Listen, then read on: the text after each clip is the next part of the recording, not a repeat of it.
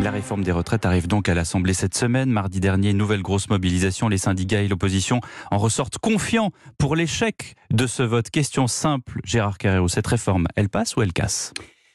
Alors je vais vous faire une, réponse euh, de Normand. Simple. Non, non, pas du tout de Normand. Non, non, je vais m'engager. On peut pas ne pas s'engager dans ces histoires. après 8 km, après 8 km à pied mardi, j'ai fait ce qu'on faisait dans le temps avec Charles Villeneuve quand on était à Europe 1. Chaque fois qu'il se passait un événement important, et, notamment quand ça se passait dans la région parisienne, on allait voir sur place. On mm. passait la journée. Que ce soit les obsèques d'un caïd de la mafia ou que ce soit une manifestation. Je suis donc allé avec mes baskets, ma casquette, etc. J'ai fait 8 km à pied, ce qui est bon pour euh, ce qui est bon pour le cœur. Et je vous donne la réponse que j'ai scrutée à travers le regard que j'ai essayé de porter, les conversations que j'ai pu avoir. D'ailleurs, les gens euh, sont, étaient plutôt sympas, ils acceptaient tout, facilement de parler, ils n'étaient pas du tout mm. fermés comme certains, certains militants dans certaines circonstances. Je pense qu'aujourd'hui, ça ne passe pas. Je pense que ça ne passe pas. Je dirais, il y a ces 2 à 0. 2 à 0, les deux mouvements euh, parisiens ont été l'un encore plus fort que l'autre. 19 et 31 janvier. Et, et, et, si vous voulez, c'est une des raisons, et la seule que je donnerai maintenant pour pas allonger la sauce, la seule que je donnerai maintenant, c'est que les deux chefs qui apparaissent comme les deux chefs syndicaux jouent dans cette affaire assez habilement à contre-emploi.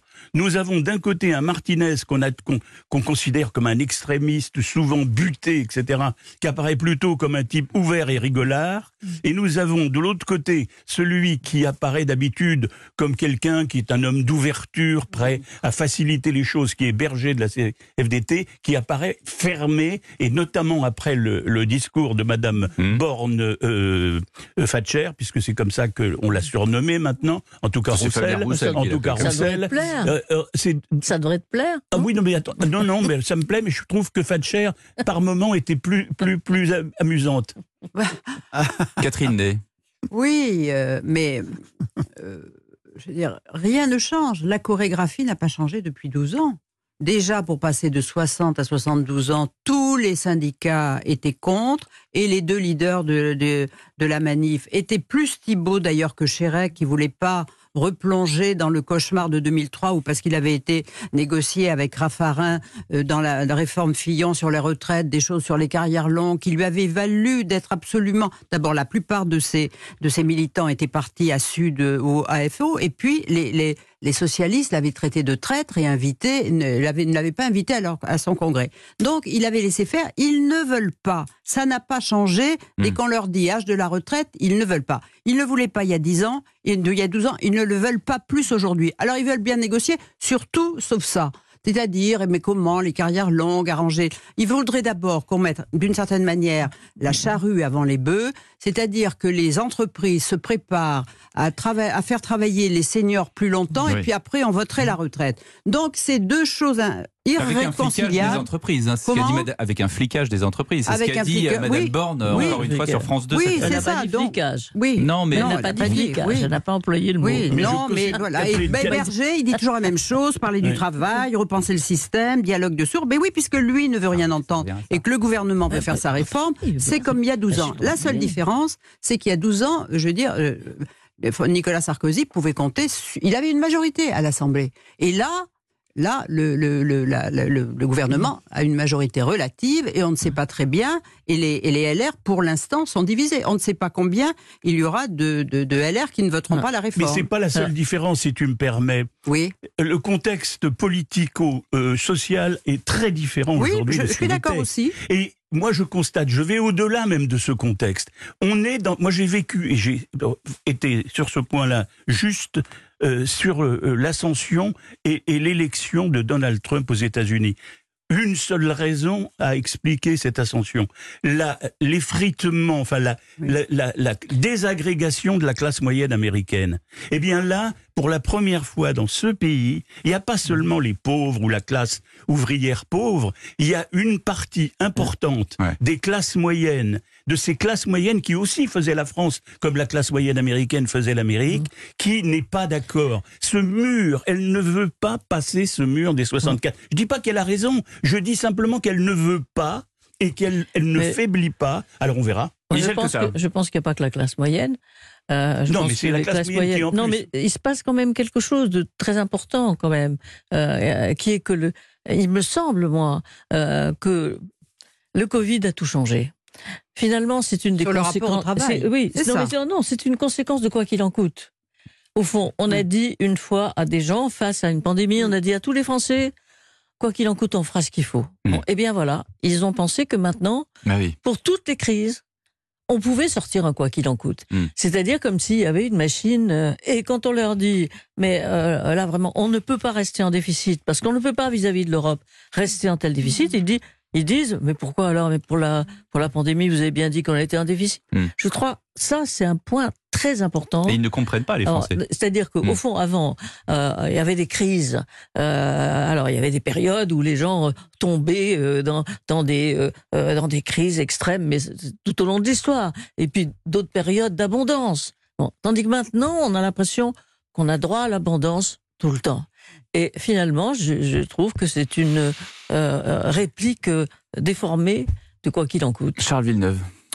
Ben, j'ai écouté un papier ce matin dans le journal de 7h30 sur Europe 1 d'un jeune journaliste du service politique, Arthur Delaborde, qui a fait un excellent papier sur le remède à tous les maux, peut-être ballon d'oxygène pour la première ministre, sur la valeur travail, la loi sur le travail par exemple, installer la semaine de 36 heures en 4 jours. Et cette loi travail pourrait aussi remettre sur la table l'une des propositions de campagne d'Emmanuel Macron.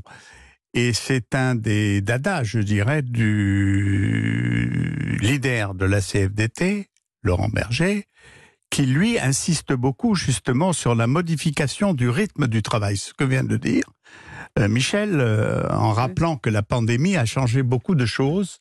Et c'est vrai que ça a changé pas mal de choses, euh, même par rapport à certains d'entre nous, qui avons découvert que finalement on pouvait vivre en province très bien pendant trois mois et aménager son travail, son rythme de travail de manière conséquente. Et ça peut être un ballon d'oxygène pour la Première ministre, euh, évidemment, après que la loi euh, sur la retraite soit passée vraisemblablement en force. Alors, euh, Catherine disait un instant, on ne sait pas très bien comment les républicains vont se comporter, mhm. puisque certains hésitent compte tenu de l'ampleur de la mobilisation, qui manifestement, comme disait tout à l'heure, ramenant à des scores de football mhm. les deux premières journées Gérard Carrérou, et c'est vrai que c'est 2 à 0, manifestement, puisque ça n'a pas baissé d'intensité, la hmm. mobilisation, ça au contraire, elle a augmenté. Donc à partir de là, évidemment, euh, l'obstacle paraît insurmontable. Mais il est peut-être surmontable justement avec cet échappatoire de la loi sur le travail. Alors, oui, on, a, une motion, de rejet euh, de la NUPES et une motion référendaire euh, qui va être défendue par le RN. On a 4997 amendements qui restent à voter sur les 7 Oui, alors c'est bien, pardon, mais ces amendements, c'est des amendements, euh, franchement, qui arrivent au contraire de ce qu'il fallait faire. Euh, c'est-à-dire, euh, je trouve que de ce point de vue-là, euh, le, Rassemblement national a raison de ne pas trop en déposer par rapport à la NUPES, puisqu'on sait, puisqu'on sait que de toute façon le texte passera à l'Assemblée mmh, mmh, mmh. à partir de lundi, qu'il y a très peu de temps pour le faire passer, et que sinon il sera transmis directement au Sénat. Or, le Sénat est relativement plus favorable euh, dans son ensemble et on a entendu, on a euh, le gouvernement a tenu compte de beaucoup de ses propositions. Donc c'est le contraire qu'il faut faire. Et quand Marine Le Pen dit que ce sont des amendements puérils, euh, là pour le coup, elle a, elle a raison. Mais c'est le seul point peut-être qu'on peut. Une pas de publicité, 10h17 et on revient juste après. On continue à parler de la réforme des retraites et aussi de l'un de ceux qui la portent, Olivier Dussopt, qui est euh, embêté euh, en ce moment dans une affaire judiciaire. tout de suite. Les grandes voix d'Europe 1. Pierre de Villeneuve.